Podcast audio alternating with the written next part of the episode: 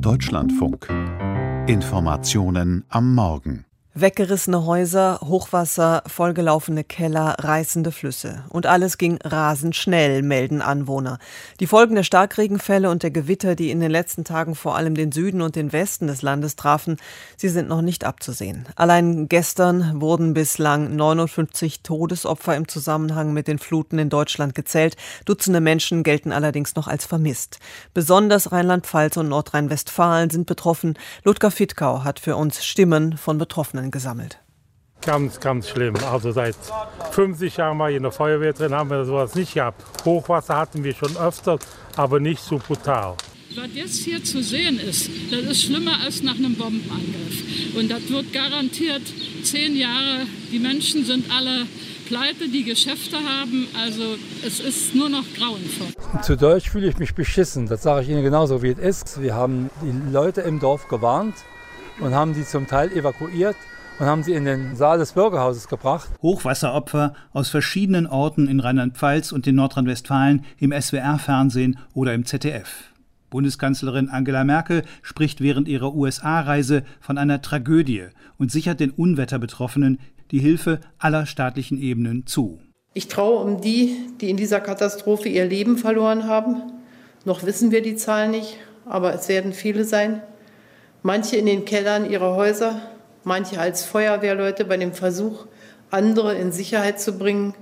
Und es sind so viele, um die wir noch bangen müssen. Die westlichen Nachbarstaaten Belgien und die Niederlande haben ebenfalls mehrere Todesopfer zu beklagen. Überflutungen gibt es auch in Teilen der Schweiz. Malu Dreyer, rheinland-pfälzische SPD-Ministerpräsidentin, macht den Klimawandel für dieses Ereignis verantwortlich, es reiche weit über die Hochwassersituationen hinaus, die das Land bisher erlebt hat. In Teilen unseres Bundeslandes spielen sich wirklich absolute Katastrophen ab. Wir haben sowas noch nicht erlebt. Wir haben Situationen, dass Straßen unterspült sind, Brücken abgerissen sind, dass man die Straße nicht mehr überqueren kann. Viele Menschen, deren Häuser natürlich überschwemmt sind. Aber das Allerschlimmste ist, dass wir nach wie vor viele Vermisste haben, von denen wir nicht wissen, wo sie sind. Dreyers nordrhein-westfälischer Amtskollege und CDU-Kanzlerkandidat Armin Laschet Laschet bricht eine Wahlkampfreise in Bayern ab und reist umgehend in besonders stark vom Hochwasser betroffene Städte seines Bundeslandes. Zunächst informiert er sich im sauerländischen Altena über die Katastrophenlage, anschließend in Hagen an der Ruhr.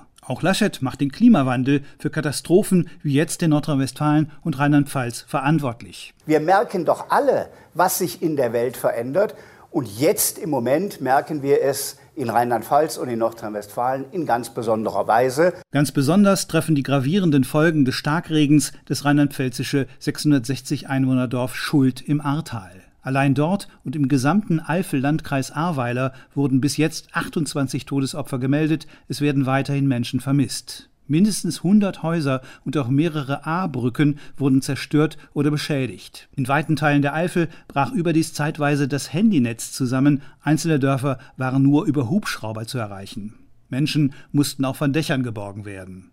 Unterhalb der Steinbachtalsperre westlich von Bonn und einer weiteren Talsperre im Rheinland werden mehrere tausend Menschen vorsorglich evakuiert, weil die Dämme als instabil eingestuft werden. Tausende Hilfskräfte von Feuerwehr und Polizei, der Bundeswehr sowie des Technischen Hilfswerks auch aus benachbarten Bundesländern wie Hessen und Baden-Württemberg sind in der Region im Einsatz. Um Menschen in überfluteten Dörfern zu bergen und vom Einsturz bedrohte Infrastruktur abzusichern, sind sogar Amphibienfahrzeuge der Wasserschutzpolizei Hamburg in der Eifel eingetroffen. Roger Levens, der rheinland-pfälzische Innenminister. Die sind sehr, sehr wichtig, um in den Dörfern selbst, solange noch Wasser da ist, ältere Menschen, kranke Menschen, verletzte Menschen transportieren zu können.